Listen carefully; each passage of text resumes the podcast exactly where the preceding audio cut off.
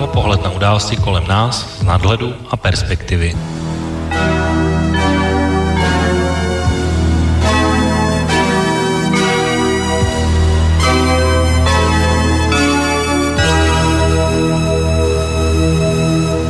Příjemné páteční odpoledne, vážení posluchači, u nás teda aspoň velmi letní. Dneska máme 9. června, začíná se další relace typovou okénko. Tentokrát naším hlavním tématem bude dění okolo Donalda Trumpa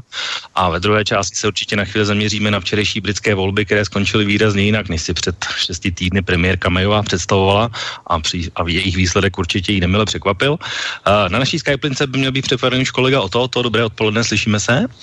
Dneska je pozdní odpoledne, slyšíme se. Tak víte ve vysílání. Budete-li se, vážní posluchači, chtít zapojit do naší debaty i vy, můžete samozřejmě přes tradiční způsoby, to znamená e-mailově na zavináč, respektive studiozavináč slobodnývysílač.sk nebo přes naše webové stránky pod zeleným tlačítkem otázka do studia, anebo můžete a spíš až za chviličku zavolat na telefonní číslo 048 381 0101. Tak, protože dneska informací bude opravdu hodně, tak hned poskočíme na právě témata, které se týkají Donalda Trumpa a dění kolem něj, protože my v podstatě jsme se s Otou shodli, že Donalda Trumpa my jsme mohli mít jako takové stále téma po každé, protože kolem, kolem Donalda Trumpa se děje stále něco a jeho prezidentství je já už jsem to i říkal možná v některých zadacích, taková nekončící reality show, kdy snad den, kdy se nic nestalo, ještě nebyl. Uh, já k tomuhle jsem si připravil takový úplně krátký jingle z jednoho velmi známého českého filmu, který určitě nemusím představovat a je tu scénu vlastně taky ne, ale tak je to takový docela pěkný úvod, tak si pustíme ten jingle a pustíme se do toho. Doufám, že už vás tu zítra neuvidíme. Leda, že byste změnil salut, šerife.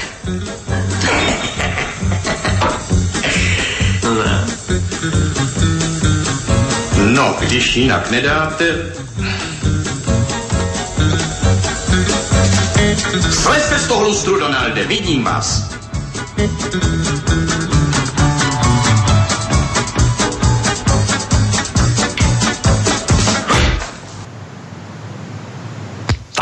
tak film jste určitě poznali, eh, film, který se jmenuje Jáchem hodil do stroje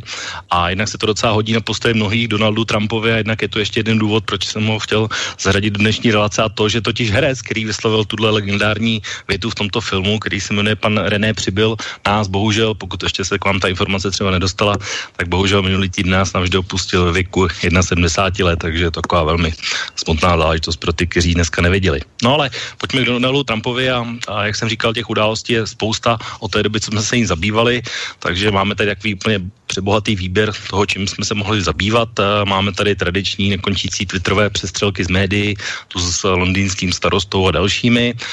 Celý svět řešil, to znamená slovo koufifí. Máme tady možné a očekávané personální změny v Bílém domě. Máme tady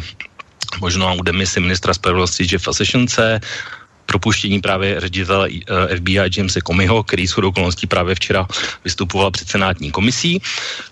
Máme připravenou daňovou reformu, která je pro bohaté a, a celkem jasně je celkem jasné, komu patří. A máme připravený státní rozpočet, který dramaticky navyšuje rozpočet armády Spojených států, a, takže to jsou taková vnitro americká témata, které jsme mohli řešit z těch zahraničních, tak je tady několik věcí, měl vlastně první zahraniční turné po arabských zemích, kde způsobil rozrucha chru, eh, chmury mnohým svým projevem v Riádu, kde říkal neuvěřitelné věci uh, ohledně islámu, partnerství se Saudskou Arábí, ale zase si odvezl zbrojní zakázky za 110 miliard dolarů. Uh, ostra, možná odstartoval diplomatickou roztrčku s Katarem a, a možná také ne, protože hned den poté to dementoval. Byl vlastně na, na summitu G7 a NATO a mnohé také rozčil přijetím Černé hory do NATO a když už budeme tady o těchto tématech se bavit, tak uh, končíme trochu veselý. Tak když jsme minule řešili Emanuela Macrona, tak ten Donalda Trumpa rozhodně nepotěšil tím, jak se připravil na jeho známý trik se systém ruky a sám mu zmáčkl ruku, takže na to Donald Trump jenom tak jen tak nezapomene. No ale nakonec ještě je tady jedna věc, která vlastně za tu dobu se stala, kterou jsme vlastně vybrali jako to hlavní téma, které se týká Donalda Trumpa a která je přece jenom na tom levelu těch událostí o trochu výš a to je odstoupení uh, od klimatické dohody z Paříže z roku 2015, kterou uzavřel jeho předchůdce Barack Obama. A my jsme se i téhle dohodě zmiňovali uh, u jeho bilancování prezidencí, že budeme sledovat, zda vydrží nebo nevydrží. A nakonec se tak teda nestalo a Spojené státy se tak přiřadili k uh, Sýrii a Nikaraguji uh, jako ke dvou státům, které, kteří nejsou signatáři téhle dohody. Tak o to překvapilo tě, že to Donald Trump udělal, nebo že se to dalo čekat? Co myslíš? No, mě to příliš nepřekvapilo, protože on, ať mu můžeme zazlívat ledacos, tak má tendenci Eh, myslím si, k obecně spíš ke škodě dodržovat své volební sliby a tam on vlastně sliboval, že uvolní eh, ruce těžbě nebo omezí, respektive zruší omezení pro těžbu uhlí a eh, znovu vrátí horníky do práce, takže já jsem, mě to nepřekvapilo a i když zazněly zajímavá fakta, že kde v některých amerických státech tradičně, kde bylo mnoho dolů, tak vlastně dnes víc lidí pracuje Eh, pracuje v průmyslu obnovitelné energie, tak přesto, přesto se snaží dodržovat sliby a mm, chce, chce vlastně znovu, znovu těžbu uhlí obnovovat, ale nevím v reálu, jestli vůbec ta, stav ekonomiky není takový a toho vývoje, že už to bude poměrně asi zbytečná, zbytečná snaha. No, ona se na jeho hlavu eh, snesla velká lavina kritiky v podstatě ze všech stran, i když já bych ho vlastně také neměl kritizovat a nebudu to dělat, protože už hned jsem si uvědomil, že vlastně tohle byl jeden z jeho velkých rozdílů mezi Clintonovou a, je, a jím přímo v té kampani, protože v tomhle se naprosto lišili samozřejmě, ale uh, důležité spíš asi není to, jestli to udělal, což mě nepřekvapilo taky, ale asi je dobré si říct, jaké argumenty použil pro to, proč to udělal. A ještě předtím je možná dobré si říct, eh, že v té kampani on přece říkal, že globální oteplování je čínský hoax, který slouží k prosazování čínských zájmů, tak ty tenhle názor předpokládám nezdílíš jako Donald Trump. Tak tento názor určitě nezdílím, on sám Donald Trump už ho po volbách neopakoval, už tyho, tyto názory vyjádření už od něho nezaznívaly, se k té problematice staví poněkud eh, jaksi solidněji a zodpovědněji ale samozřejmě on vlastně tu pařížskou dohodu vnímá jako omezení manevrovacího prostoru pro jeho administrativu a tvrdí, že znevýhodňuje americkou ekonomiku na úkor vlastně všech ostatních, kdy pomíjí vlastně hist- nějakou, nějakou historickou zodpovědnost a vývoj, vlastně kdy Amerika je dlouhodobě už dá se říct 100 let největší producent skleníkových plynů a má na změně klimatu největší podíl, tak eh, on toto vlastně nechce uznat a trvá na tom, že americká ekonomika by neměla být nějakými environmentálními omezením spoutávána ve svobodném rozvoji, byť, byť toto slovo mi v souvislosti e, s navyšování nějak těžby a užívání fosilních paliv zní podivně, ale e, je to vlastně v souladu s tím, co, co on hlásal před volbami i po volbách, kdy vlastně chce tvrdí, že staví Ameriku na první místo a pařížská klimatická dohoda vyhovuje rozvojovým zemím, vlastně konkurentům na globálním poli ekonomickém. No, já bych tě jenom doplnil, no, ve skutečnosti to je tak, že jakoby reálně největším producentem těch uh, znečištění, znečišťujících látek je Čína, ovšem v poměru na, na jednoho obyvatele tím vedoucím státem jsou Spojené státy, jo, takže je to trošku, trošku jinak, ale uh, já jenom ještě k té dohodě, on vlastně jí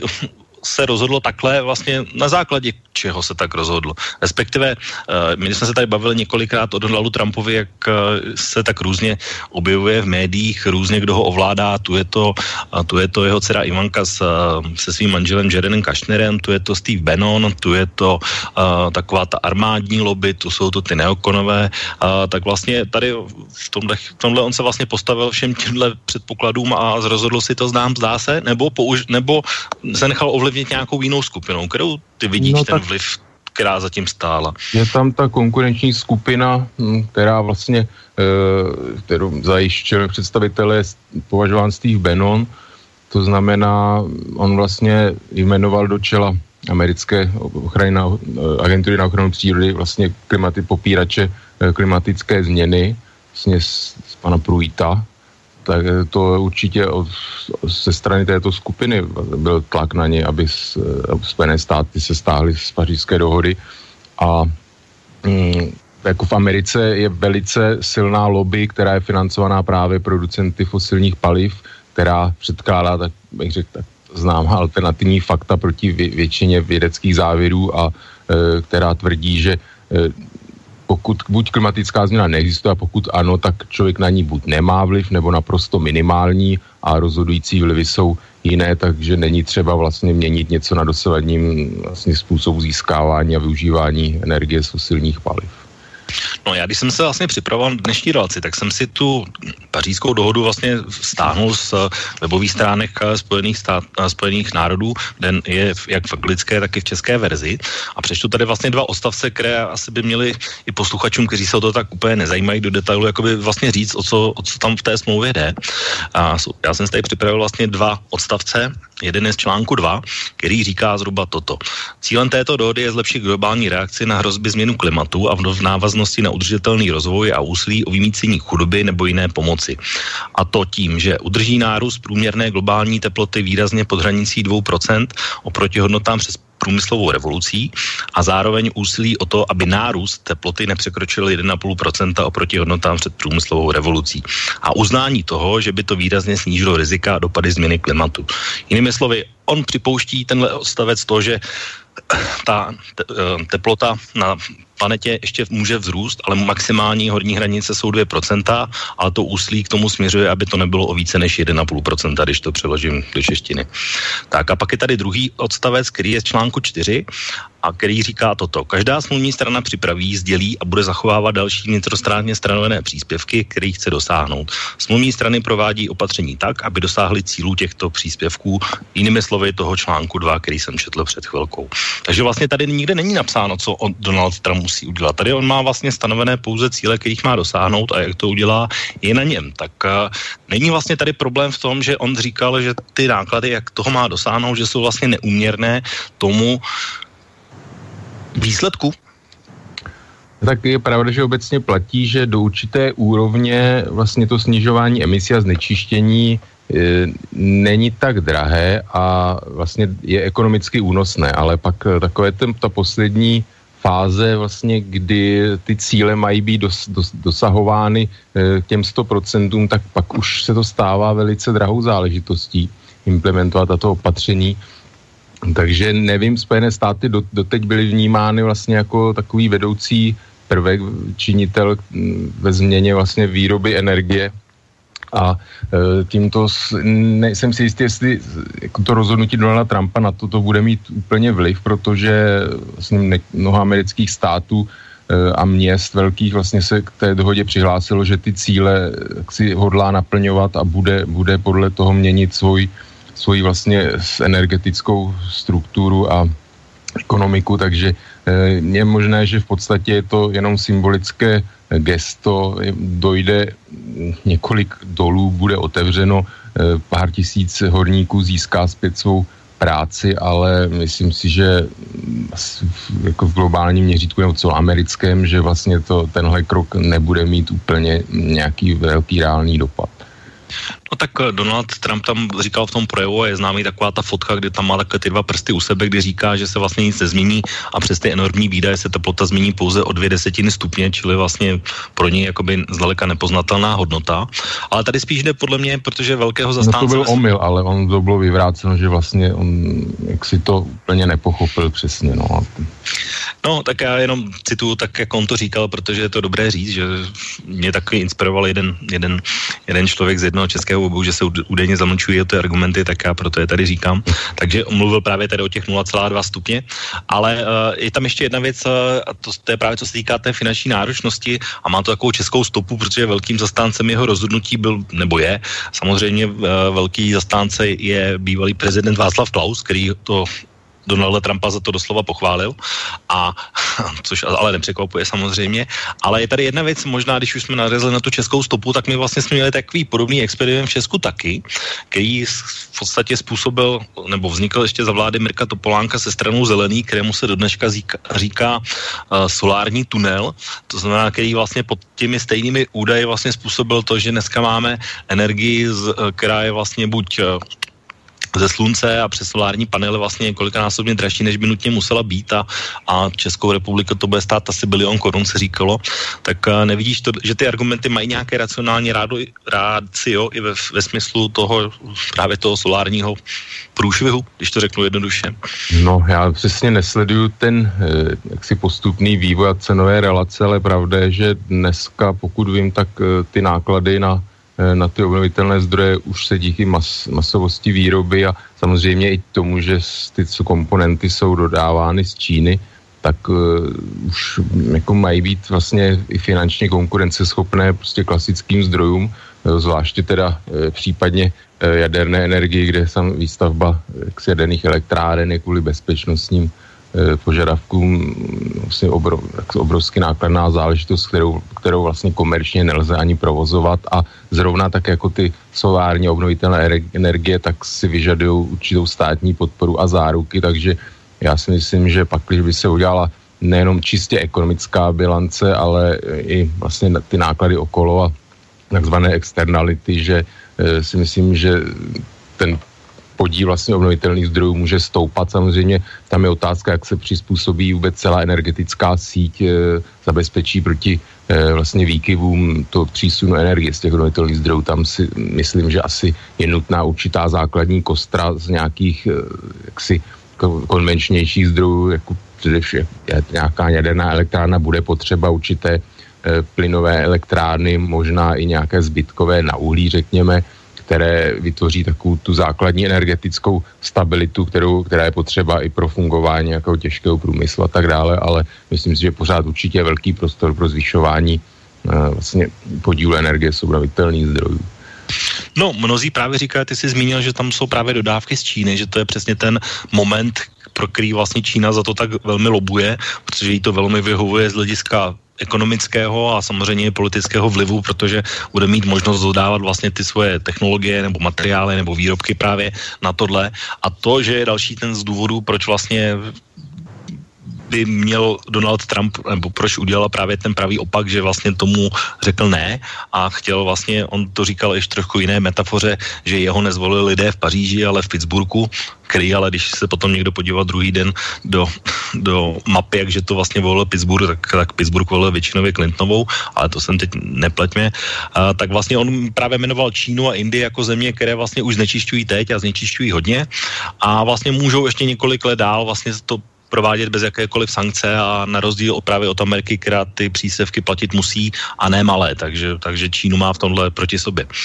No tak samozřejmě, tak ta dohoda je nějak, nějaký kompromis výsledkem nějakého vyjednávání, když selhal vlastně předešla jednání v Kodani, ta, myslím si, že ta dohoda více méně, pakliže dá se říct jako globálně všechny státy Eh, reálně podepsali a schválili, tak prostě je to nějaký kompromis vyjednaný. Samozřejmě se ozývají hlasy, že ta dohoda vlastně jednak je málo ambiciozní a jednak vlastně správně státy k, ní, k ničemu nezavazuje, takže pro někoho je, by v tom, jako je v tomto smyslu zbytečná, takže myslím si, prostě na to, je třeba na to koukat takhle, že to není jaksi ta dohoda tak, aby někdo byl čistý vítěz, někdo čistý poražený, byť Donald Trump může vnímat, že Amerika je ten kompromis, že je pro Ameriku špatný. On řekl vlastně, že i se pokusí vyjednat novou, férovější dohodu, což si myslím, že je taková ta jeho klasická bláhová představa, že nějak, nějakou vůli, že on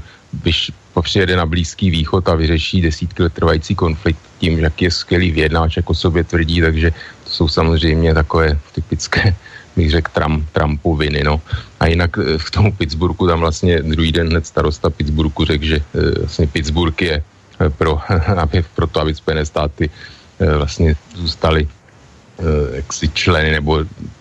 aktivními účastníky pařížské klimatické dohody, takže to je na tom ještě další taková pikantnost. No, ono tam je ještě jedna docela zajímavá věc, když už se o tom bavíme takhle, tak jenom kromě těch ekonomických je vlastně to, že vlastně Donalda Trumpa nikdo, nikdo nenásledoval, jedna věc. A druhá věc, že vlastně v, v podstatě okamžitě Vladimír Putin i čínský prezident řekli, že oni jí vypovídat nebudou a vlastně budou ji dodržovat dál, takže byla to taková další, další, jakoby, v podstatě Donald Trump se sám sebe postavil trošku do autu a, a to byla taky podstata té kritiky, že vlastně je to taková triumf hlouposti, se dokonce objevil takový článek uh, v německém tisku, takže, uh, takže zůstal vlastně v tom sám a je jenom zvláštní, že právě v té skupině už jenom s tou Sýrií a s tou Nikaraguou, no, to se mi zdá trošku podivné, že... No řeknu dvě věci, Vladimír, Vladimír Putin se záhy řekl, že Rusko se e, taky ještě na, jako na, tu, na ten problém podívá, kdy Rusko samozřejmě je taky velký znečišťovatel a rozhodně Rusko není nějaký mm, jaksi člen, který je ve prostřed peletonu vlastně, který e, se snaží odpoutat se od fosilních paliv, sam pochopitelně, protože Rusko je samozřejmě velký producent i s, s, vlastně spotřebitel klasických fosilních paliv, včetně uhlí. Takže u Ruska bych úplně to, že Rusko formálně, formálně ne, vlastně ne, nevyhlásilo, že by odstoupilo, tak eh, přesto tam jako je k tomu určitá, určitá rezerva. Vla, nedělám si iluzi, že by Vladimír Putin a vlastně ruské vedení eh, jako pro ně klimatická změna byla, byla nějaké, nějaký důležitý, důležité téma. Taky jsou tam i takové, nechci říct přímo konspirační teorie, ale vlastně pro Rusko globální oteplování, jak si může i v takovém tom geopolitickém e, soupeření být jako přínosné, pakliže teda nebudeme se na ten problém koukat globálně, že pak, že bude postižena planeta jako celek se svém součtu, tak jednotlivý stát. E, otázka, jestli na to může vydělat. Nicméně to oteplování vlastně může mm, přinést to, že velké části ruského území Sibiř a blízko pola oblasti vlastně za polární kolem, kolem polárního kruhu se můžou stát vlastně obyvatelnými, e, nějakým způsobem zemědělsky využitelnými a vlastně se můžou i určité ještě prostory zase pro, pro další exploataci přírodních zdrojů vlastně otevřít. To znamená, že mm, Rusko, tam v Rusku se objevují hlasy, že kdy vlastně, které tvrdí, že pro Rusko je globální oteplování dobře. Takže to no tam je... jenom, že ti do toho skočím, tam vlastně už se podobné věci dějí, protože tam, já už jsem to četl několikrát, že se vlastně jako je Antarktida, kde hrozí rozlomení toho obrovského ledovce, tak naopak na Arktidě vlastně tím, že se jak se ta teplota sniž, eh, zvyšuje, tak vlastně se snižuje rozloha zamrzlé, zamrzlé oblasti a už vlastně do téhle části Antarktidy se právě dějí takové různé boje, když to řeknu, území mezi různými státy, mezi Ruskem, Američany, já nevím, Brity, Nory, vlastně v, tom, v tomhle regionu, takže něco takového už probíhá určitě nějakou dobu a minimálně no. tak tři čtvrtě roku zpátky bych to, to viděl. Probíhá přesně tak a tam svoje mají naději, že prostě v těch, v těch rozmrzlých, rozmrzlých oblastech eh, vlastně, které by v, no, v zimě nezamrzaly, tak uh, vlastně by mohlo, mohli těžit těch vlastně pobřežních pásek uh, pod ropu, vlastně pod, pod, moř, pod mořem. No, no, on to má ještě jednu takovou pikantnost možná, kterou, kterou je dobré říct, a totiž, že, že stejně tak jako uh, u Brexitu to není tak, že jeden den je Brexit odhlasován a druhý den není Británie v Evropské unii, tak i tady u té smlouvy jsou vlastně nějaké výpovědní lhuty, když to řeknu tak jednoduše. A tady vlastně je to nastaveno tak, že paradoxně, i kdyby to Donald Trump jakoby reálně chtěl udělat, tak ve skutečnosti může tahle účinnost a to odstoupení nabít účinnosti až den po příštích amerických volbách, což je opravdu pikanterie neuvěřitelné neuvěřitelná a neuvěřitelná schoda náhod. Takže je možné, že i když se Donald Trump rozhodl, takže vlastně to nenabíde účinnosti. Myslíš, že No tak ono ten po volbách, ale nová případná nová administrativa nastoupí až koncem ledna, takže ono, se nepletu, by to té účinnosti nabilo, ale jak říkám, já si myslím, že je to spíš symbolické gesto a že to nebude mít úplně, úplně nějaký podstatný vliv jako na realitu. No.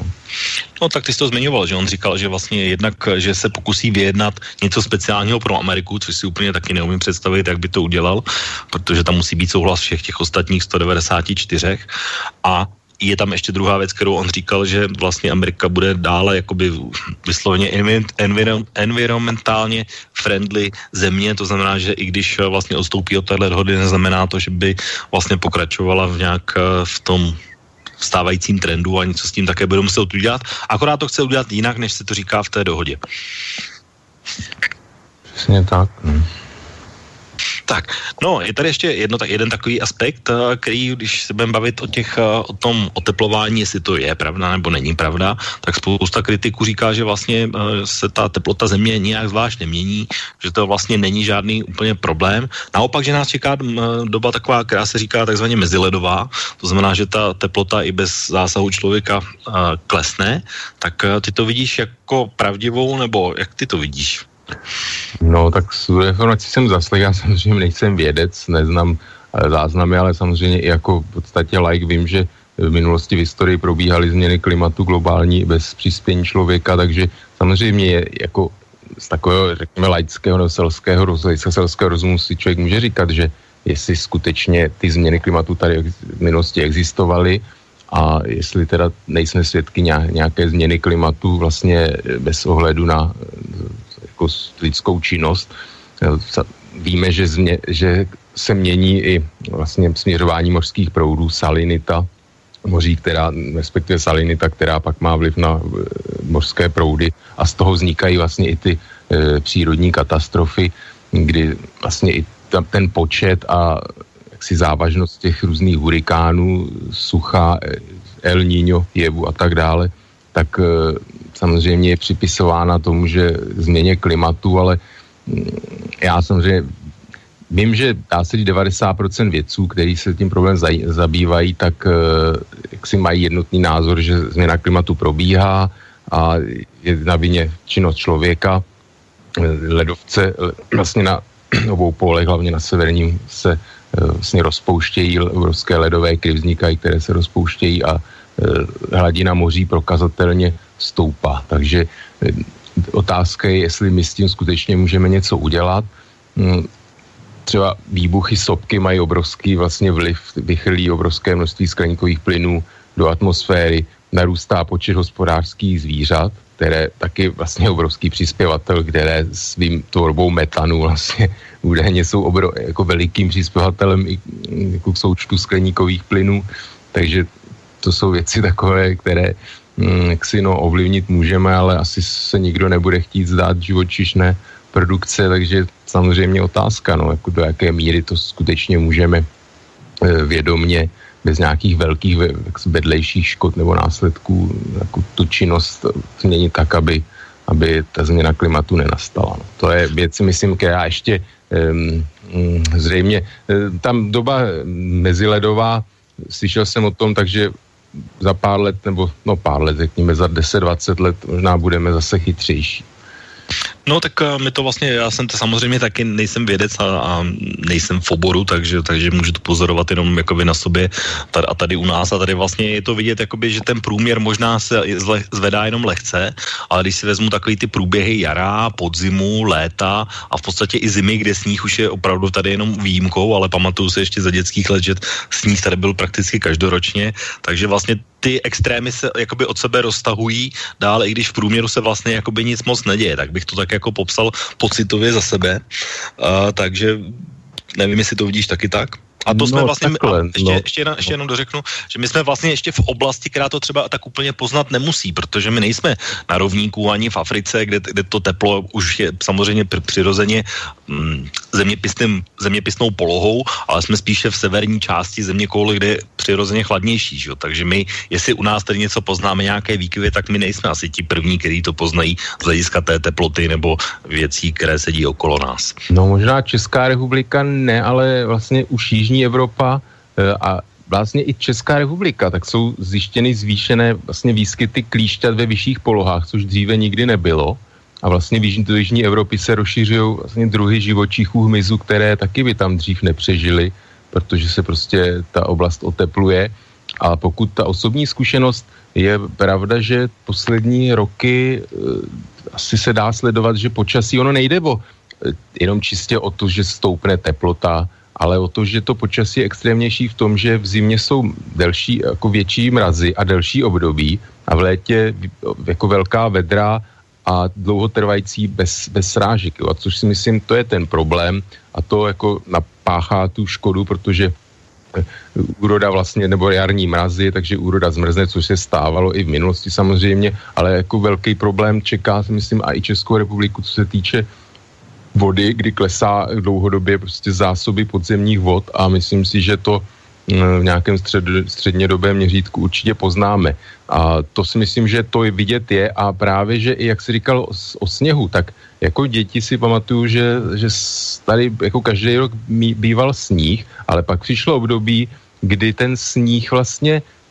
jako byl minimálně téměř, ale zase posledních několik let eh, sleduju, že ten sníh je častější a udrží se díl, protože dlouho vydrží mrazy, což dřív nebylo a myslím si, že to si řekněme 10-15 let, eh, jako mám, mám ten takový pocit, řekněme,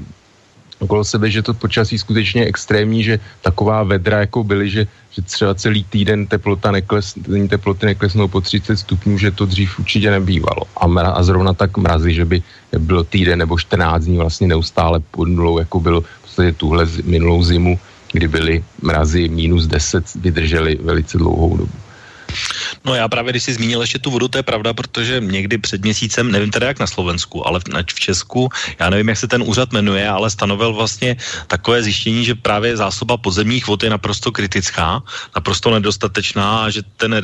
ten problém je opravdu akutní. Není teda úplně akutní tím, že, že by bylo už léto a byl to akutní nedostatek dneska, že bychom to museli řešit, ale zásoba podzemních vod v České republice je opravdu historicky na nejnižších úrovních, co kdy byla, respektive co tam měření ukazovali. Takže to je jenom, nevím jak na Slovensku, ale v Česku to už problém v tomhle případě je oficiálně přiznaný. Takže jestli k tomu chceš ještě dodat něco? No já jenom, že zaplať pámu začínají z, jako vznikat programy, které mají sch, jednak schraňovat eh, dešťovou vodu a jednak jsem zaznamenal což je věc, kterou taky už si myslím, že měla být dávno a v Austrálii už běží, kdy vlastně nebudeme splachovat na záchodě užitkovou vodou, teda, pardon, pitnou vodou, ale kdy vlastně voda z, eh, já nevím, nevím, z nádobí, ale řekněme z koupání a eh, prostě bude voda jaksi re, re, už jako dvo, dvojetě použitá v domácnosti, kdy voda třeba která byla jednou použitá, tak bude použitá znova, respektive muž, budou na střechách nádrže, které s užitkovou vodou, které, kterou budeme používat v koupelně na záchodě. Takže si myslím, že jsou věci, které určitě si stojí za to a měly být už dávno asi nastartovány.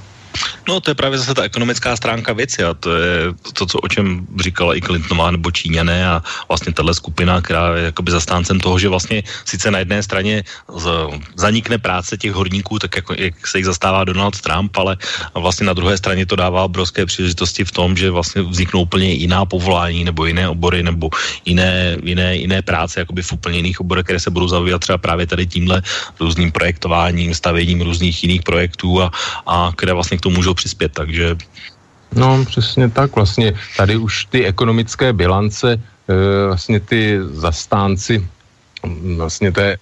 té z obnovitelných energií a tak dále už argumentují tím, že vlastně už ten průmysl e, té obnovitelné energie zaměstnává tolik lidí, že vlastně se to vyrovnává té zaměstnanosti e, v tom klasickém, v klasické energetice. Být na druhou stranu, já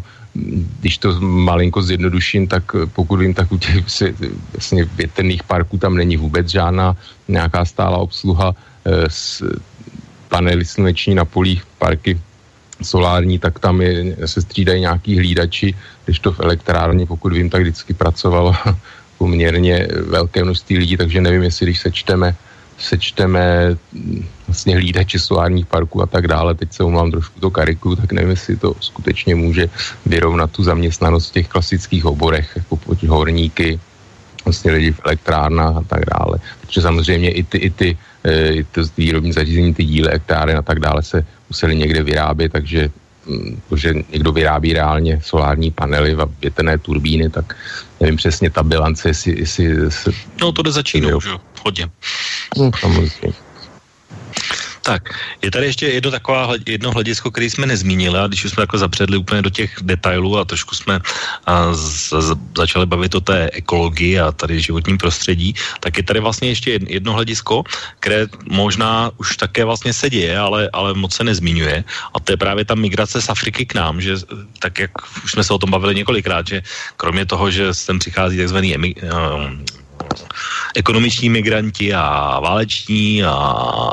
a útočníci a vojáci islámského státu, takže vlastně část těch lidí vlastně se může přicházet i z tohohle důvodu, že vlastně uh, ty státy většinou nejsou nějak bohaté v tom, že by si mohli dovolit právě tady to, o čem jsme se bavili teď před chvilkou, že by si to mohli sami dovolit financovat. A vlastně už jejich životní prostředí dneska je zvýšené tak, že už vlastně se tam žít nedá, musí jít někam jinam, což si pamatuju, že vím, že bylo někde, v, jestli, se nepamat, jestli si to pamatuju dobře, někde v Iráku nebo v Sýrii, že tam třeba teplota přes léto je, je 50 stupňů ve stínu pořád, i když ještě před několik lety byla zhruba 40, takže pro ně to bylo ještě těch 40 bylo snesitelných, ale 50 už se prostě vydržet nedá, takže jsou to vlastně i tady ty důvody, které třeba my poznáme, ale trošku jinak, než si myslíme.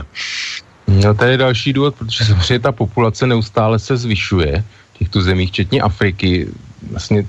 v Africe to o tom jsem nemluví, vlastně probíhá neustále kácení vlastně deštných pralesů, No ale protože vlastně je to kácení z ekonomických důvodů, jednak dřevo a jednak, aby teda se zvyšovala ob, jako obdělávatelná půda zemědělské, mohla se ta rostou, ty rostoucí populace uživit. Takže tady jsme prostě takovými mezi mlínskými kameny, buď teda budeme přihlížet a nebudeme nějak reagovat na to, že prostě v, probíhá to samozřejmě v Brazílii, kdy tam, teda tam spíš jsou to zájmy nějakých velkých koncernů,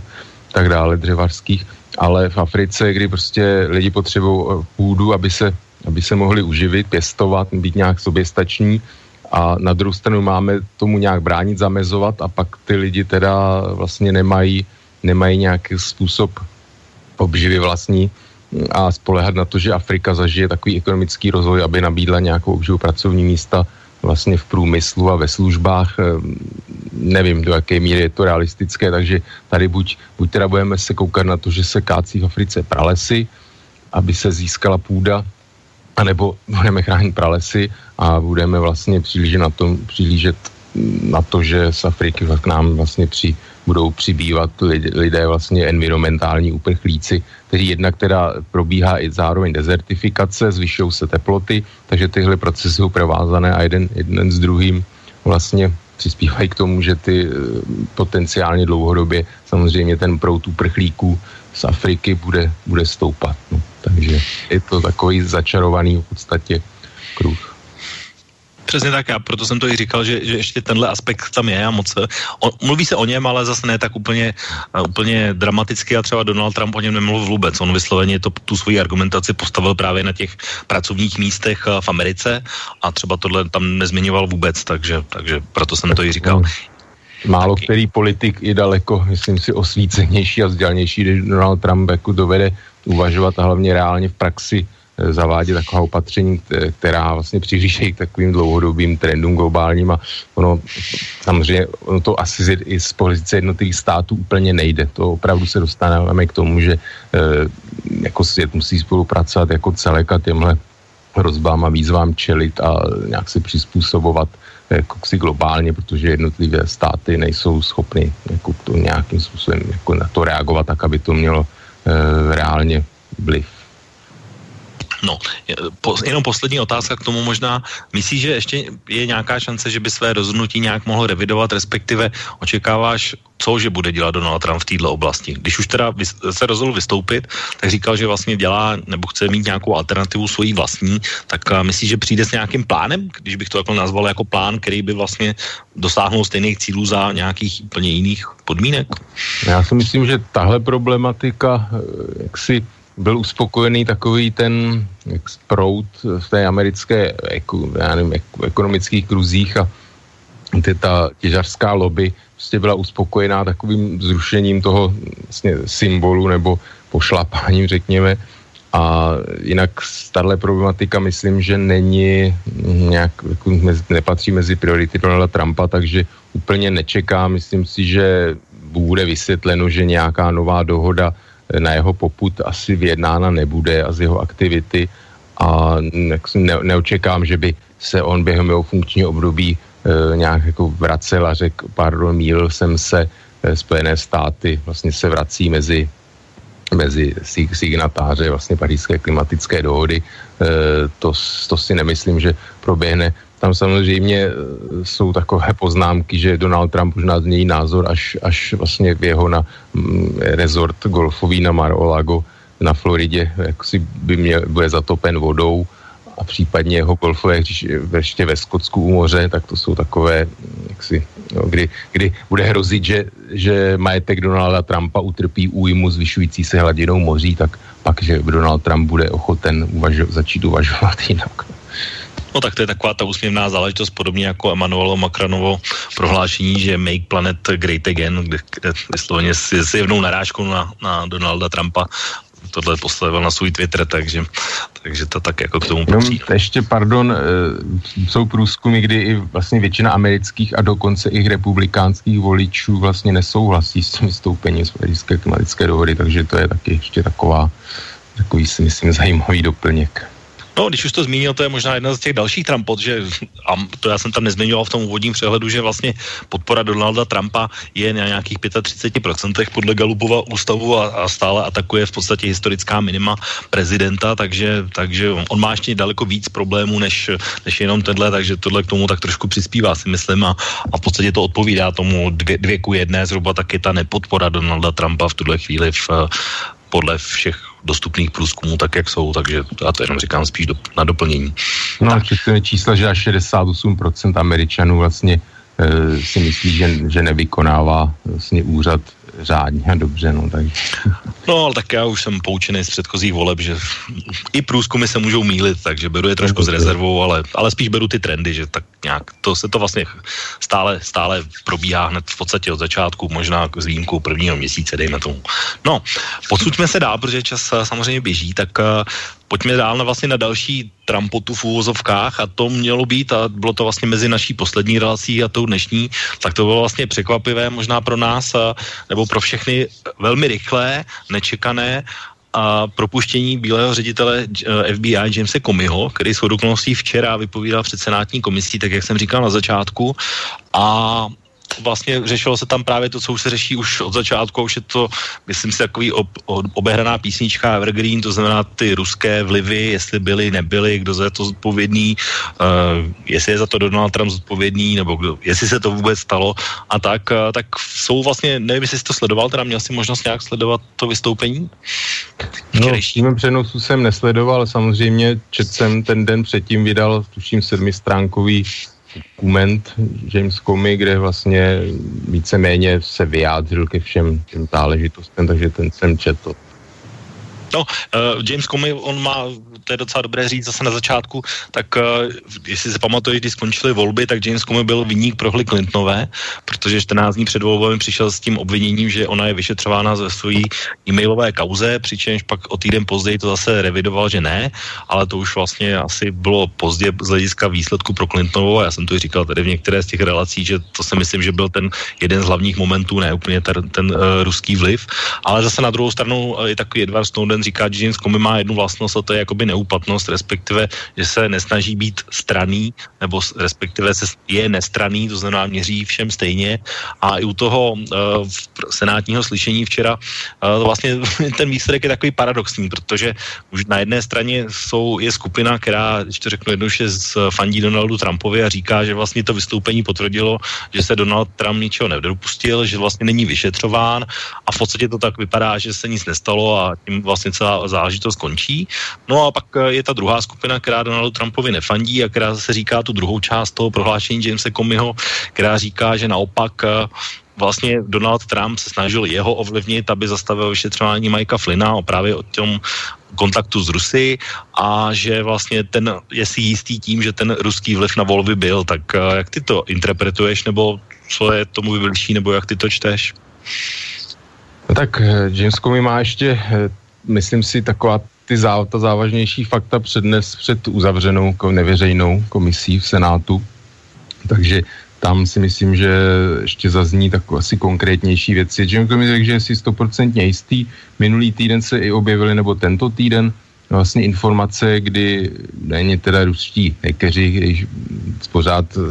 o kterých se mluví, do jaké míry jsou řízeny nějaký ruskými tajnými službami, do jaké míry je to nějaká nějaké združení, které není přímo řízené, to, je to samozřejmě se možná nikdy nedozvíme, nebo dozvíme kdy v budoucnu, kdy se vlastně nabourala do systému vlastně komunikace e, firmy, která zabezpečuje software pro americké vlastně stroje, které sčítají hlasy, Takže to se poprvé vlastně objevila informace, že ne nějaké uniklé e-maily představitelů demokratické strany a tak dále, ale přímo, že by mohlo že je tady možnost, že mohlo dojít k manipulaci vlastně sčítání hlasů elektronickému vlastně v těch klíčových, několika klíčových státech, tak to si myslím, že se dostáváme teda úplně na novou, novou jaksi, nový level nebo novou hladinu jako uvažování o, těch, o tom ruském vlivu. Samozřejmě to prvotní informace a neví, nevíme, do jaké míry americké tajné služby konkrétně mají, mají vlastně informace o tom e, vlastně do, do detailu, ale James komise v tomto směru vyjádří jednoznačně, že o tom vlivu, ať už takovém, takovém si je stoprocentně jist, e, nesnad tady další věc je, že Donald Trump pořád své daňová přiznání, takže pořád nevíme, jestli nemá někde, nedluží peníze nějakým třeba subjektům, e, řekněme z, z, z Ruska, nebo On říkal, že ne, že, že s Rusy neměl nikdy nic společného obchodně. No tak to samozřejmě, tak Donald Trump tvrdí spoustu věcí, já si myslím, že no, asi bych asi bych jaksi ne, neočekával, že by se k něčemu takovému přiznal, aby přilehl olej do ohně.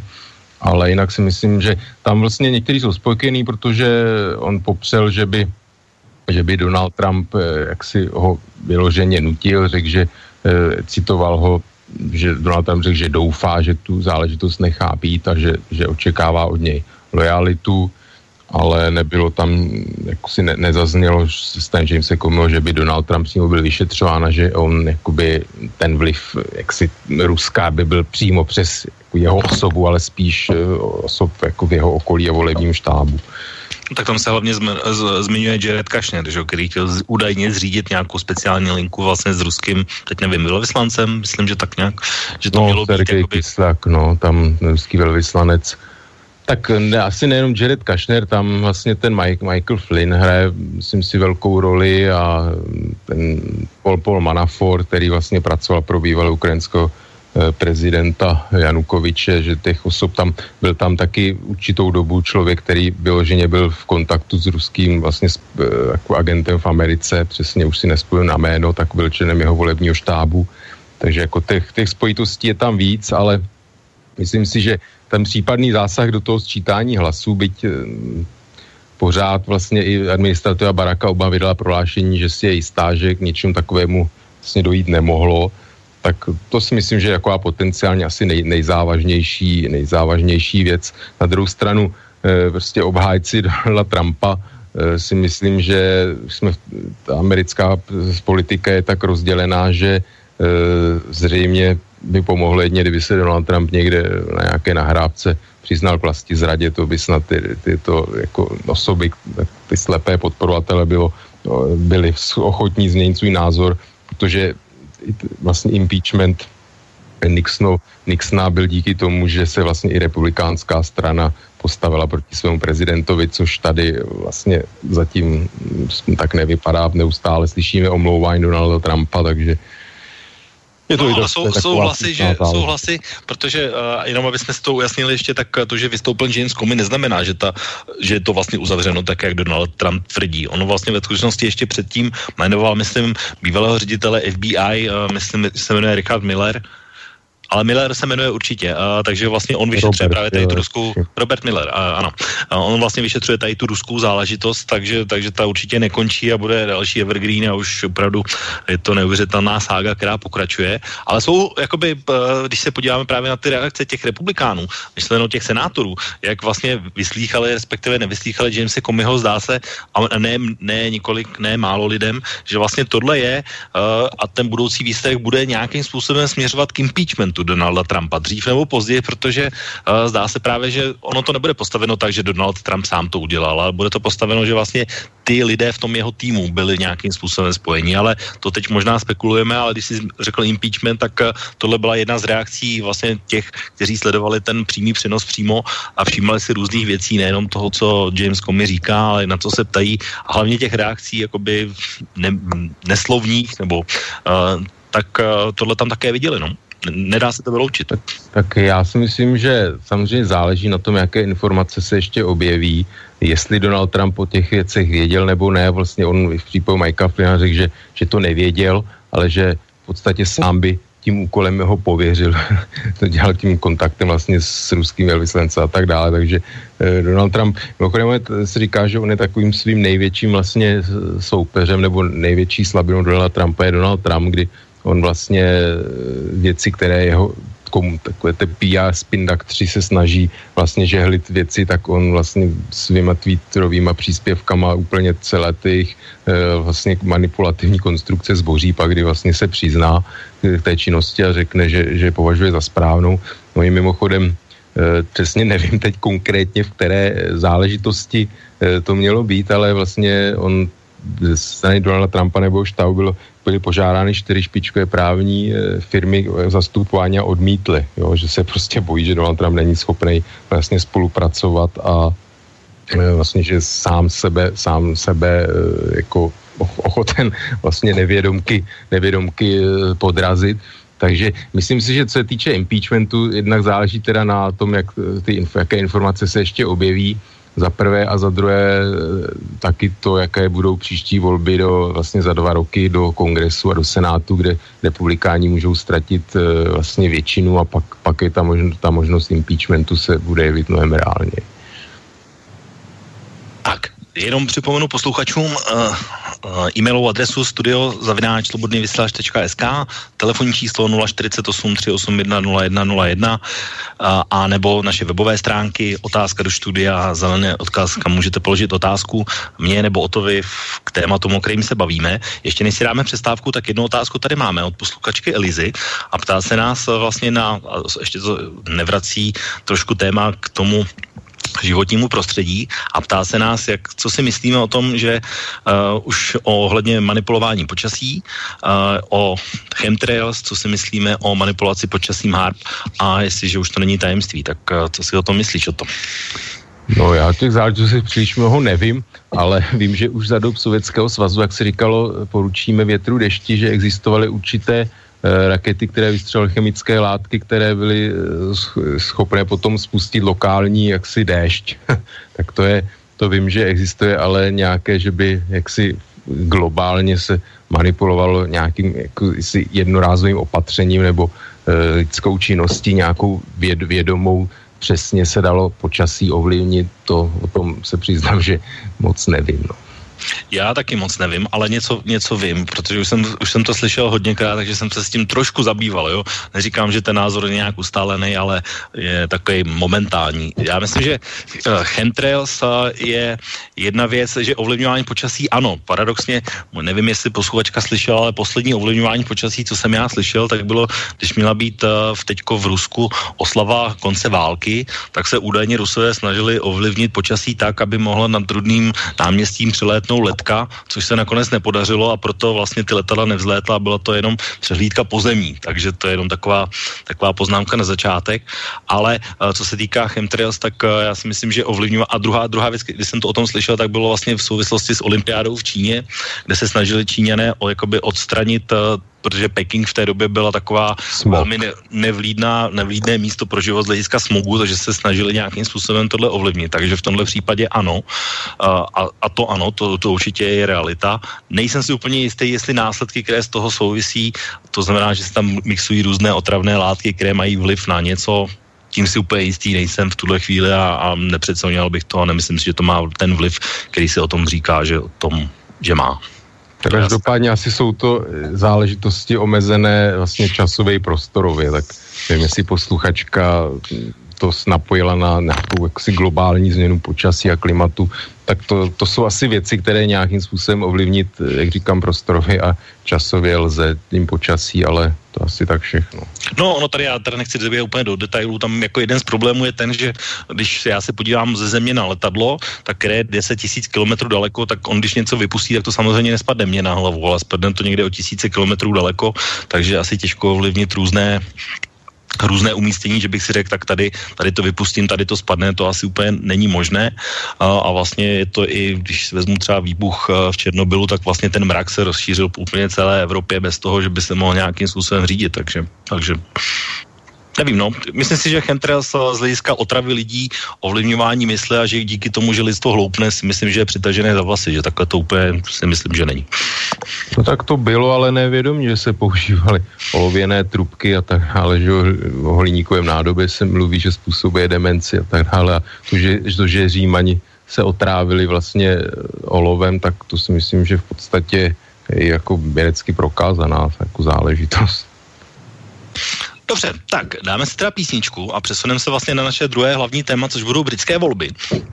Já dneska jsem vybral takovou speciální písničku, která taky bude docela symptomatická pro uh, kampaň v Británii, protože je to písnička, která byla uh, vlastně ušita nebo stvořena na poput uh, chování a jednání Terezy May a třeba stanice BBC úplně odmítla uh, vysílat z důvodu, že je velice nekorektní, což ona tady ve skutečnosti je, protože on, ta písnička se jmenuje She's a Liar, to znamená, že ona je lhářka. Takže pojďme si pustit písničku a po pauze se vrátíme a budeme se bavit o také další aktuální věci a to jsou včerejší britské parlamentní volby.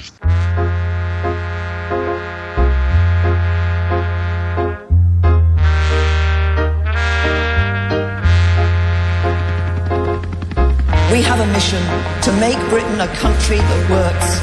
not for the privileged and not for the few, but for every one of our citizens.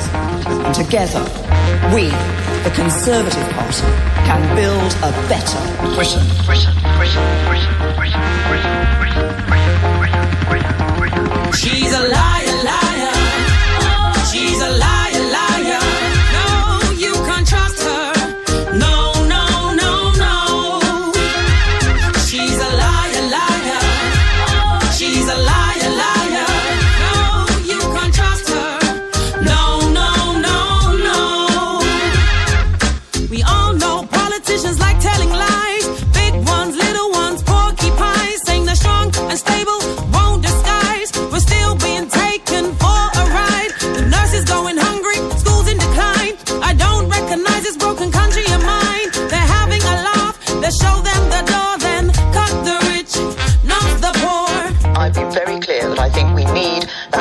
Time, that stability, to be able to deal with the issues that the country is facing. I'm not going to be calling a snap election.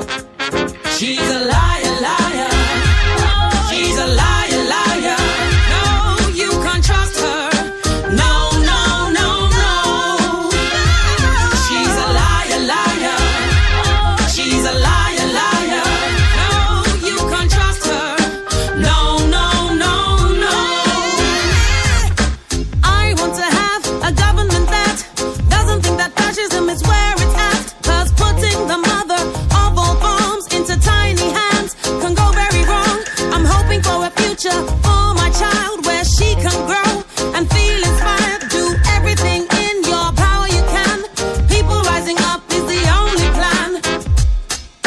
Future generations look back at this time,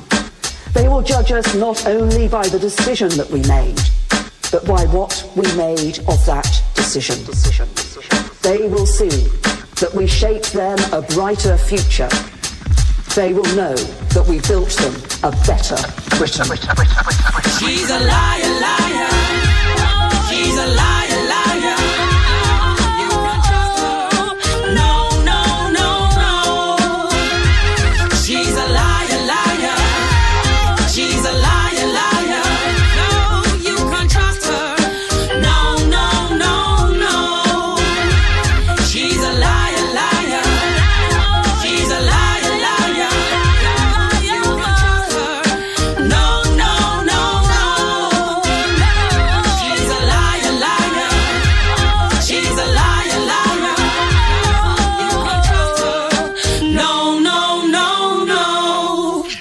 Tak Tereza Mayová je lhářka, věřit se jí nedá, tak to byl asi takový hlavní motiv toho a to, o, čem ona tam mluvila, tak to byly takové ty její výroky, že volby nevyvolá a tak dále a že Británie má být pro všechny a nejenom pro ty vyvolené, tak to byly asi takové ty hlavní věci, které ona tam říkala, takže velice povedená věc. No, nicméně my máme vlastně poslední, dejme tomu 40 minut, a, ale zároveň máme jedno prvenství a to možná je docela dobrá, dobrá záležitost, která se nám podařila v úzovkách, že jsme vlastně první tady na slobodné vysílači, kteří mohou komentovat britské volby, protože jenom pro posluchače mm, je tady taková drobná pro, programová změna, která spočívá v tom, že od půl deváté dneska nebude eh, hodina vlka, která se přesouvá na neděli na 20. hodinu, kde se můžete češit na Borise a na vlka, ale bude eh, relace Mezipriestor, kde bude téma také britské volby, ale bude to ve standardním čase od půl deváté, takže můžete se těšit a těch programů a pořadů a hodnocení určitě bude hodně, ale my budeme ti první, takže máme určitou vol, prevencí v tom, že si můžeme vlastně zvolit ten svůj pohled na to, jak vlastně volby vidíme. Uh, tak první komentář o to tvůj, co se týká vole, protože určitě nedopadly tak, jak si Teresa May představovala před 6 týdny, kde je vyhlašovala slyšíš taky Mayday, Mayday z Londýna? No tak slyším mm, určitě Terezy, Terezy Mayové, určitě není, do, není dobře v současných hodinách a, a dnech, ale ona, myslím si, že jak, tak, jak se chce stylizovat, jak už jsem několikrát vlastně v minulosti říkal do pozice Margaret Thatcherové, tak určitě nebude takzvaně utíkat z boje, cítí, že má určité poslání a nechce, že není vyloženě po, počty e, ve Westminsteru donucena, tak e, bude chtít být premiérkou a e, jen tak se nevzdá. Otázka je samozřejmě, četl jsem komentář, kdy vlastně to byly jaksi jediné volby, kdy byla kandidátku na Eh, premiéra, respektive premiérku, že konzervativní strana už znova tu chybu neudělá, aby Tereza Mayová ještě jednou vedla konzervativce do voleb díky tomu, jak ty eh, vedla tu volební respekt, kampaň, respektive, respektive ji nevedla. No tak ona je, ona je, ona je vlastně vyhlásila v okamžiku, kdy konzervativci měli náskok, myslím, 24% bodů na laboristy, ale mezi tím se stalo spousta věcí, takže uh, já možná ani tohle bych, ne, ani tohle bych úplně do těchto detailů bych nešel, protože to určitě bude předmětem těch ostatních relací, ale bral by, uh, bavil bych se právě hlavně o tom výsledku. Mě třeba, co, co mě zajímalo, hodně zajímalo je, uh, když jsme se bavili doteď o Donaldu Trumpovi, tak uh, jaký vliv, nebo jak, jaký myslíš, že bude hodnotit Donald Trump tenhle výsledek? Pro ně to taky přece něco musí znamenat logicky, protože Theresa May byla jeho první zahraniční návštěva, která ho navštívila v Bílém domě a její pozice při nejmenším oslabila, když to řeknu hodně decentně.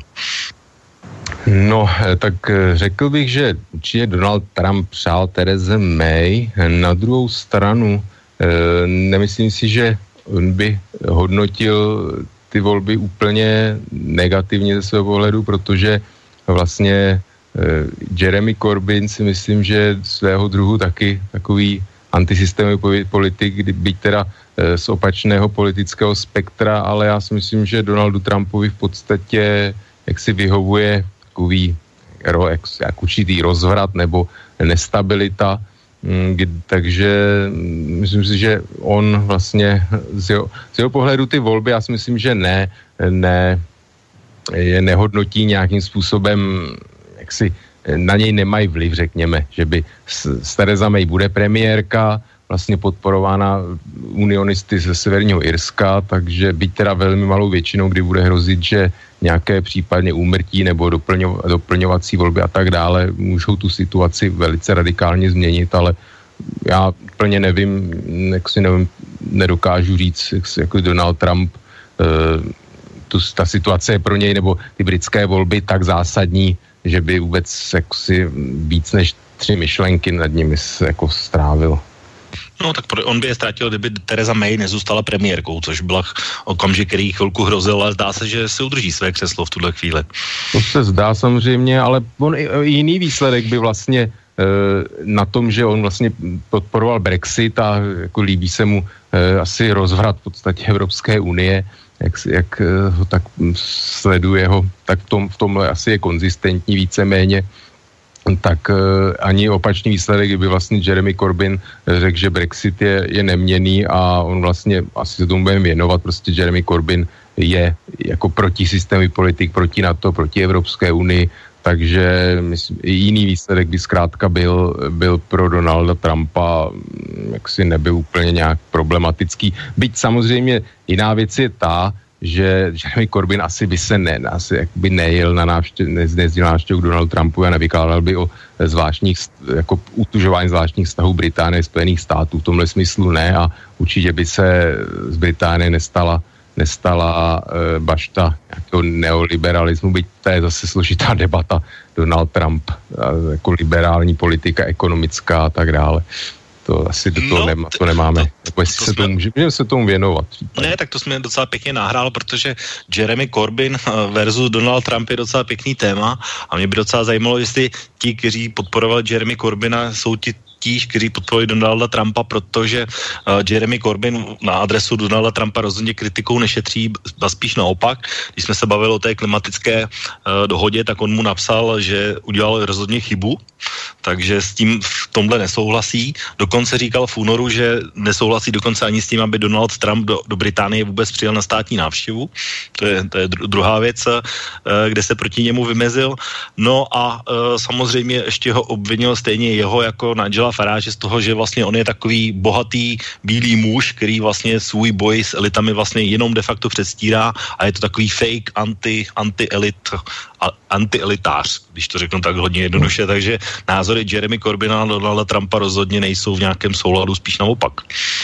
No tak on, jako do té míry, to jsou paradoxy, i Jeremy Corbyn je ovlivňován, že on je vlastně eh, z Londýna, z Islingtonu, z takové jakoby bohatší čtvrti, že je to eh, taky v podstatě určitý elitář, takový ten, jak si, jak se říkalo dřív, termín saloní levičák vlastně, který taky jako nezná starosti obyčejných lidí a žije vlastně celý život v určitém takovém hmotném eh, jaksi zabezpečení a pohybuje se takové v určité intelektuální bublině a tak dále, takže to vlastně i Jeremy Corbyn je obvinován z toho, že, že to není takový jako autentickým svým, svým životem, byť řekněme svými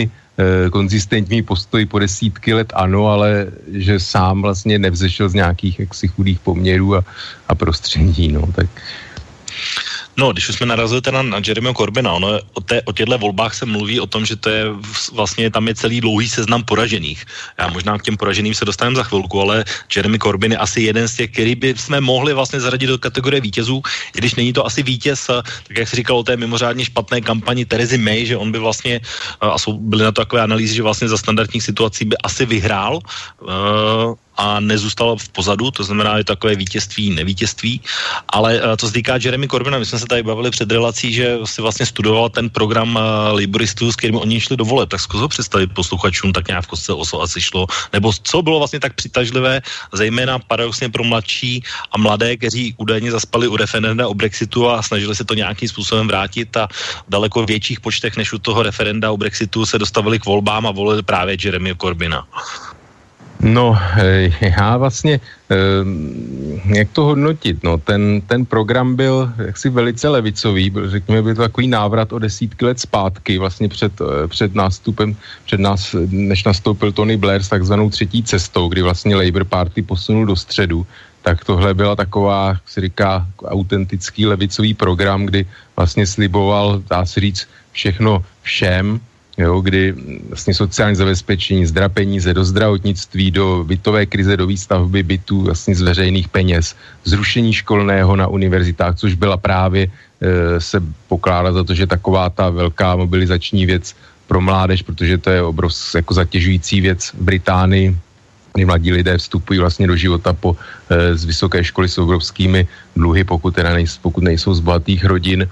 A e, ty pří, vlastně se i zvyšovaly posledních let radikálně, tuším ještě za Davida Camerona, vlastně ty školné na vysokých školách. To znamená, že takový zná, vlastně znárodňování britských železnic, což teda je považováno za určitou e, chybu, kdy ty železnice vlastně svou kvalitou příliš neprospěly, ta privatizace e, v Británii, takže z, z, vlastně zna, znárodňování, tuším, že i znárodňování nechci říct bank, ale i vlastně v určitých v ostatních oblastech ekonomiky. Takže takový velice, dá se říct, radikální levicový program, po kterém samozřejmě na západě je určitá poptávka a bere se to, že vlastně ty tak klasické socialistické strany a sociálně demokratické vlastně v Evropě právě ztrácejí voličskou podporu, protože nenabízejí takovýto levicový program, ale myslím si, že jak si některé věci určitě lze hodnotit eh, pozitivně, každopádně mm, slibuje takové ten ukončení té austerity, té úsporné politiky, která vlastně v Británii už dá se říct téměř 10 let od, eh, od, od ekonomické krize zasahuje, kdy vlastně konzervativci velice osekávali vlastně veřejné výdaje na, na zdravotnictví, na, na sociální služby a tak dále. A tohle si myslím, že prostě laboristi zase určité své původní levicové voliče získali, děl, některé dělníky, určitě i ně, dřívejší voliče UKIP, vlastně strany nezávislosti, tak to myslím, pokud sečteme, tak to přineslo laboristům vlastně tento, tento výsledek. A i to, že Jeremy Corbyn v té kampani působil na rozdíl Terezy May uvolněně, vlastně mluvil, mluvil souvisle, zkrátka i jeho osobnost to měla roli, byť samozřejmě Tvrdilo se dlouho, že laboristé nikdy nemůžou s ním vyhrát volby, protože je pro většinu Britů jako premiér naprosto nepřijatelný, protože on má samozřejmě i za sebou nějakou minulost a jak jsem řekl, ve svých názorech je konzistentní, takže vlastně laboristi i obnovení vlastně modernizace jaderného potenciálu Velké Británie byla Eh, byla vlastně přes jeho odpor vlastně strana ho donutila, aby se Labour Party k modernizaci Tridentu vlastně přihlásila, on byl proti tomu, že Jeremy Corbyn eh, je pokud se na to dívám jako člo, člověk z nějšku, tak já bych měl problém Jeremy Corbyna volit, protože skutečně eh, jak si je to antisystémový politik, který jak si to co, to, co si myslím, že nějakým způsobem dobře, i dobře slouží tak eh, by byl, je to takový ten rušivý element. Myslím si, že Donald Trump eh, jako je, je dostatečný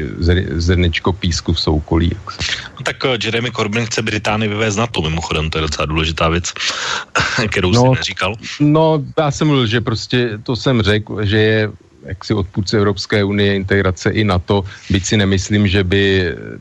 to bylo reálné, prostě jako proto by těžko našel našel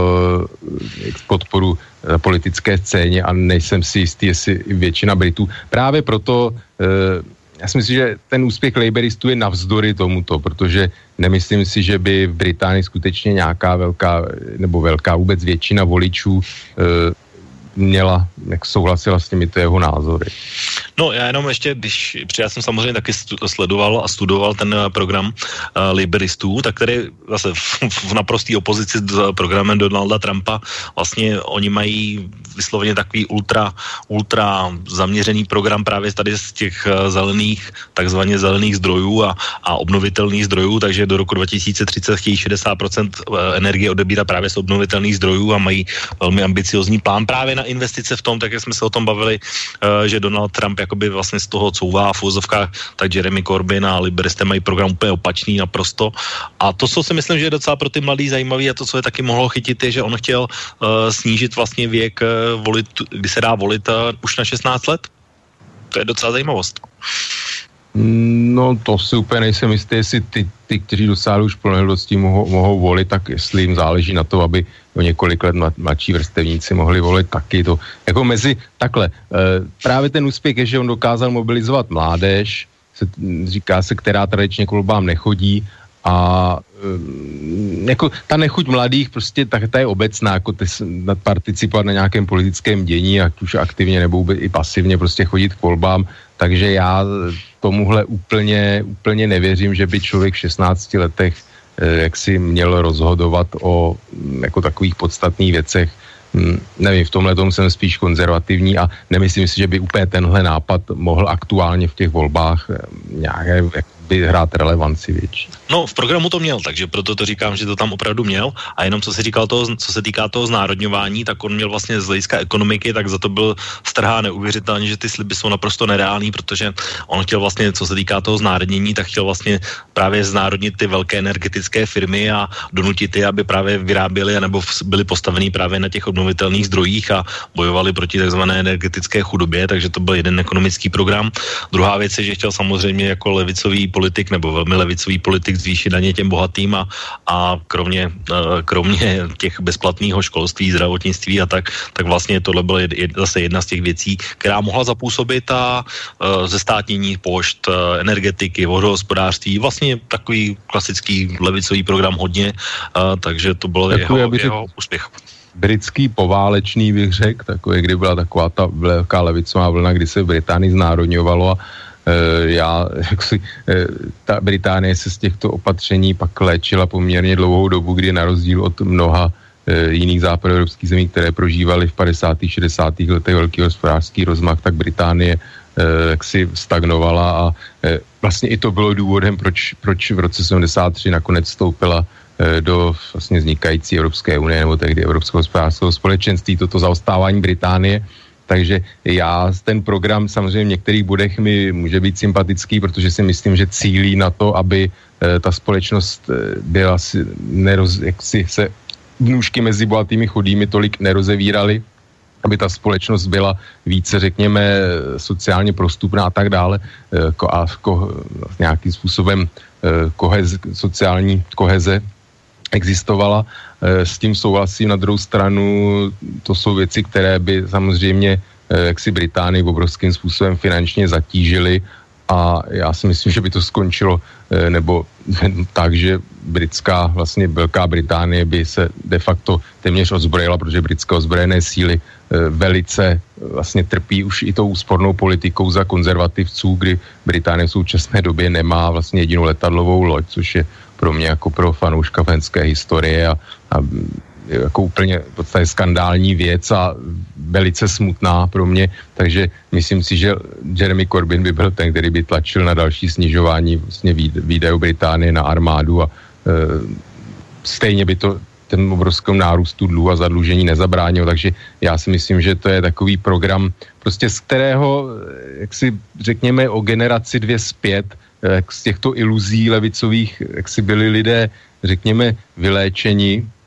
a možná se to do jisté míry přehnalo s takovým tím zaměřením na individualismus a prostě Margaret, Margaret Thatcherová, eh, to je pro z mého pohledu takový zase opačný extrém, ale myslím prostě ani ten, ani jeden ten extrém, vlastně když se jestli začneme bavit o konzervativcích, ty vlastně nabízeli víceméně takový opačný extrém, prostě daňové škrty, které přesně jako ten program působil opačně další škrty, vlastně další jaksi zátěž, řekněme prostřední a nižší vrstvy a myslím, že tohle skutečně jakoby není cesta ode, ode zdi ke zdi vlastně politika. No já tady musím zmínit, protože teď jsme se bavili o takových ekonomických věcech, tak ještě jednu věc, kterou jsme nezmínili a která souvisí s těma konzervativcema a která stoprocentně pomohla taky liberistům a právě Jeremy Corbynovi a to je vlastně takzvaná daň z demence. Ono se takhle tomu říká, takže to vlastně takové ekonomické téma, které zasáhne výrazně nebo mělo zasáhnout vlastně původně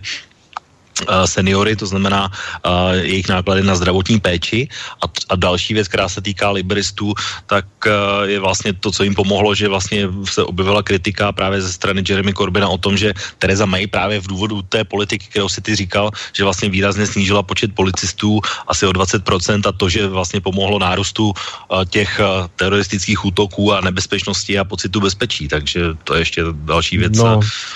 to obecně teď ta kritika na, na její adresu zaznívá, byť ona samozřejmě nebyla ministrem financí, na druhou stranu já si nemyslím, že by to, že by v současné době v Británii bylo o 20% víc policistů, že by mělo vliv nebo nějakým způsobem mohlo zabránit těm teroristickým útokům, to si myslím, že je taková nefér populistická kritika. Prostě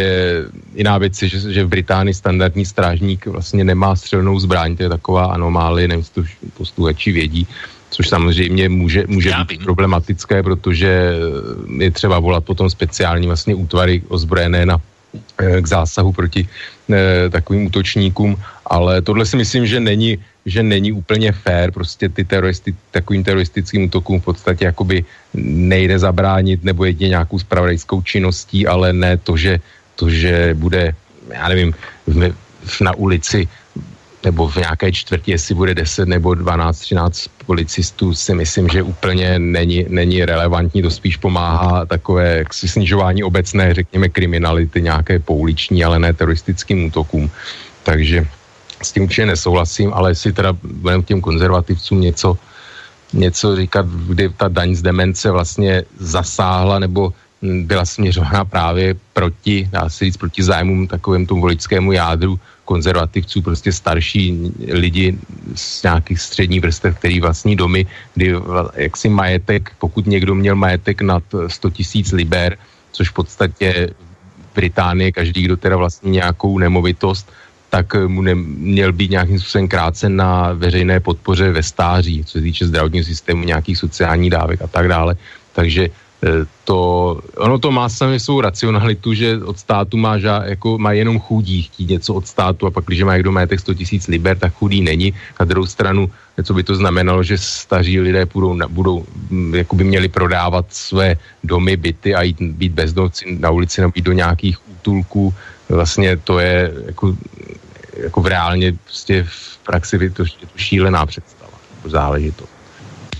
No tak eh, my vlastně ty teroristické útoky jsme, vždycky jsme měli v úzovkách štěstí nebo smůlu, že jsme vlastně se nějakým způsobem jim vyhnuli, ale myslím si, že teď se to docela hodí se k ním minimálně vrátit, protože uh, ty útoky byly vlastně celkem tři, dva byly v Londýně, jeden byl v Manchesteru uh,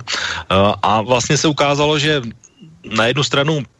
britská policie je asi schopná reagovat rychle v tom smyslu, že za 8 minut od útoku už jsou atentátníci mrtví, ale rozhodně to nějak asi nesnímá nespokojenost lidí s tím, že se vlastně takové věci vůbec můžou stát a že se stanou vlastně třikrát za sebou v průběhu, dejme tomu, já nevím, šesti týdnů, dvou měsíců zhruba, takže co měsíc to, tý, co to útok a asi to není dobrá vizitka, že se zrovna tohle děje a prostě uh, Tereza Mayová vlastně na to nereagovala nějak uh, drasticky, respektive reagovala na to až úplně na konci, kde vlastně říkala, že na základě těchto útoků, a to mohlo taky určitě mnohé popudit, že se vlastně bude snažit omezit lidská práva v tom, uh, respektive zvýšit pravomoce státních úřadů právě ve vstupu do soukromí a tady těch dalších věcí, tak to taky přece mohl být docela velký důvod, protože neuspěla. No, to jsem chtěl taky zmínit, že to byla věc taková poměrně nevýdaná, kdy vždycky právě byl ten závěr, že si nenecháme vzít svobody, že tím vlastně teroristé vyhrají, tak no je, to dvou, je to dvousečná zbraň, jako je třeba si ukázat, že se něco dělá, nějaké opatření, změny. Jo, já si skutečně nemyslím, že kromě nějak spravodajské činnosti, jak si tomu úplně jde zabránit, navíc eh, prostě útoky noži nebo automobily, to prostě jsou jaksi věci, které jako běžného denního použití, nejsou to střelné zbraně, nějaké jaksi výbušniny, není to nic, co by se muselo skrývat a co by nějaký, jako nějaké detektory snímali, dejme tomu nože v pořádku do letadla, ne, ale běžném na ulici. Prostě to, já nechci říkat, že si na to máme zvykat, ale e, prostě je to stav, který, jako, myslím si, že skutečně pakliže se nějaká malá buňka, eh, která s sebou nekomunikuje elektronicky, bude eh, jaksi domlouvat eh, na nějakém činu. Navíc to, to jsou prostě lidi, kteří se zradikalizovali až nějakým způsobem postupně,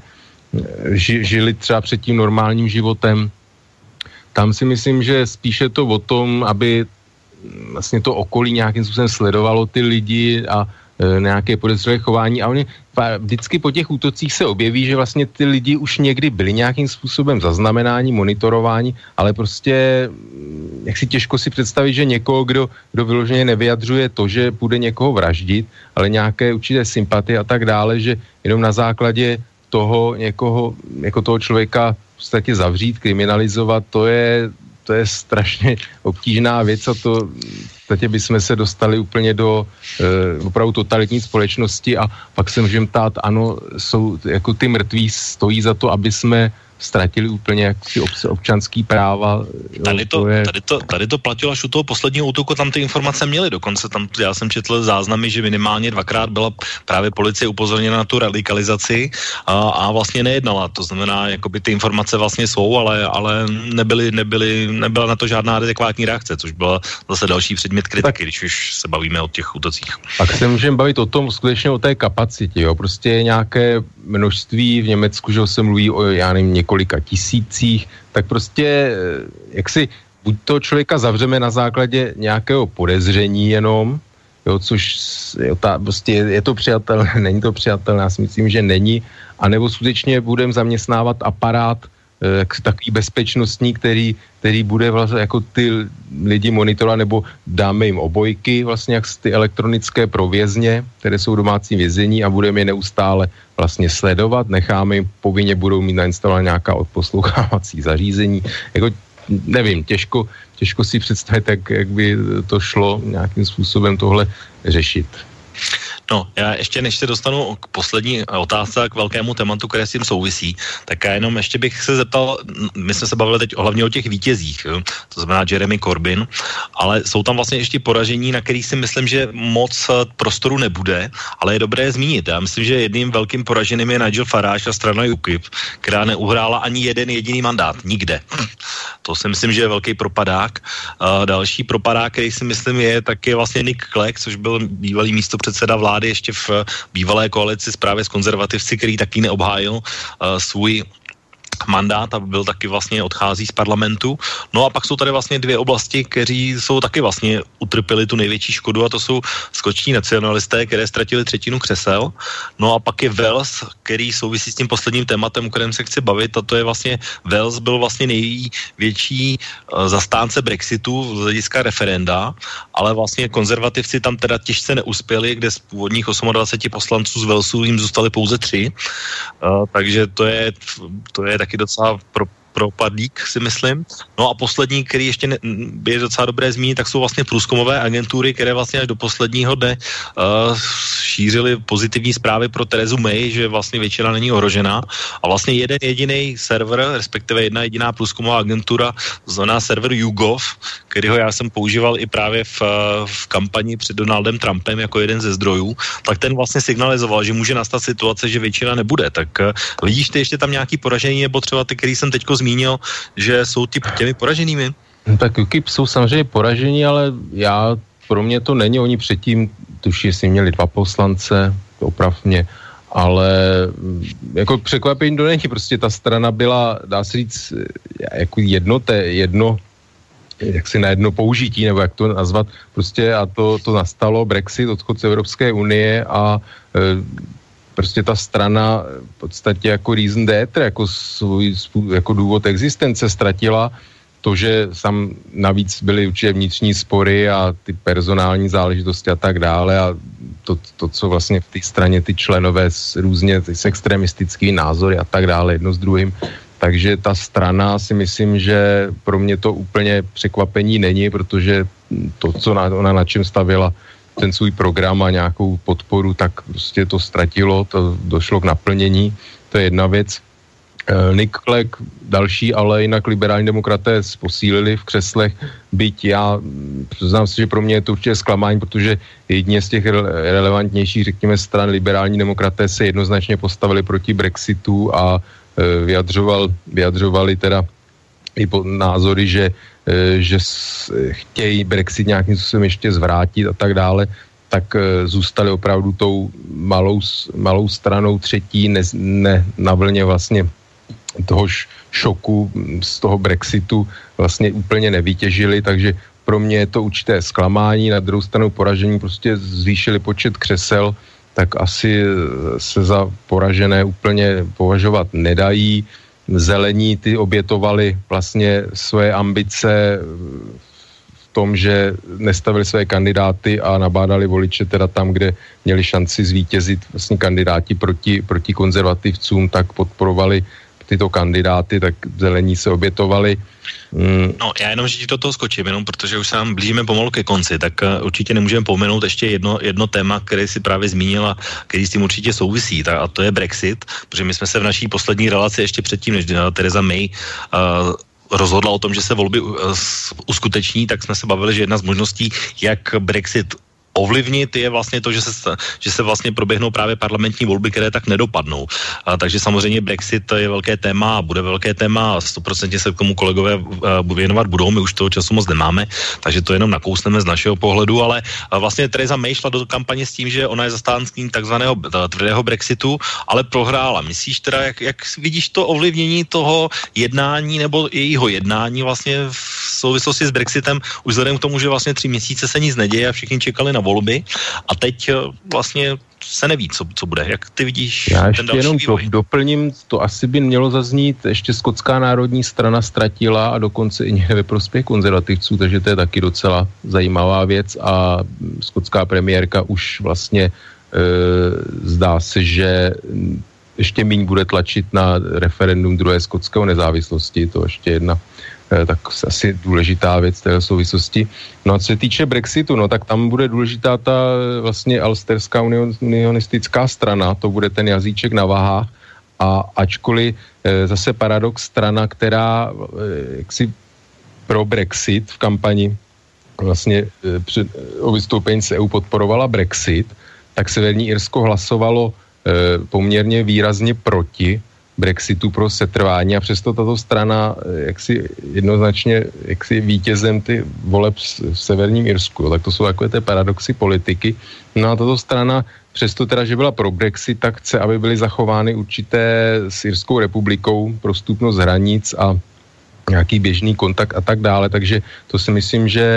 v tom vyjednávání určitě bude hrát taky svou roli a myslím, že komentáře se shodují v tom, že ten tlak na to, aby byla dojednána nějaká dohoda, ne, ne hard, takzvaný soft Brexit, eh, tak určitě ta, eh, jak si ta pravděpodobnost toho výsledku stoupla, ten tlak na Terezu Mayovou, aby tam nehrála, nehrála tak ostře, tak ten eh, v těch vyjednáváních ten, se, ten samozřejmě bude větší, i když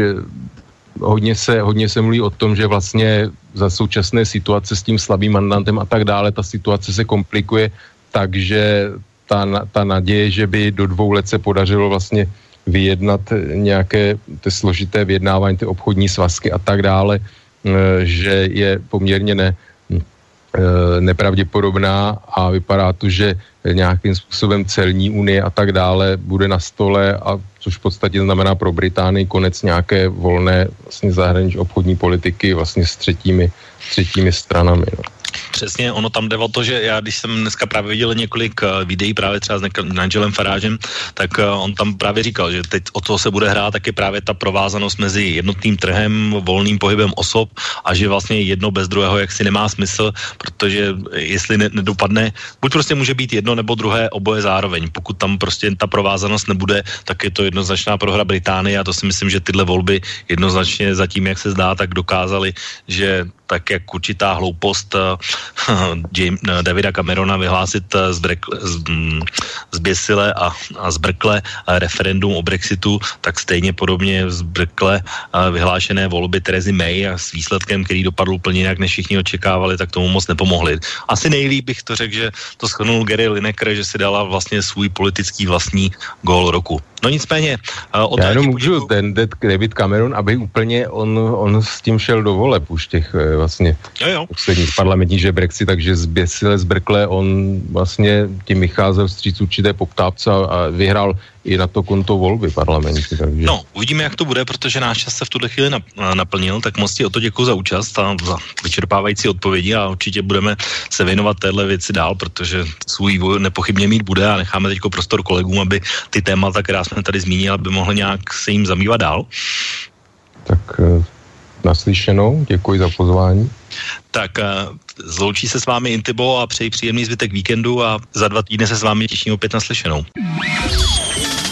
Táto relácia vznikla za podpory dobrovoľných príspevkov našich poslucháčov. I ty sa k ním môžeš pridať. Viac informácií nájdeš na www.slobodnyvysielac.sk Ďakujeme.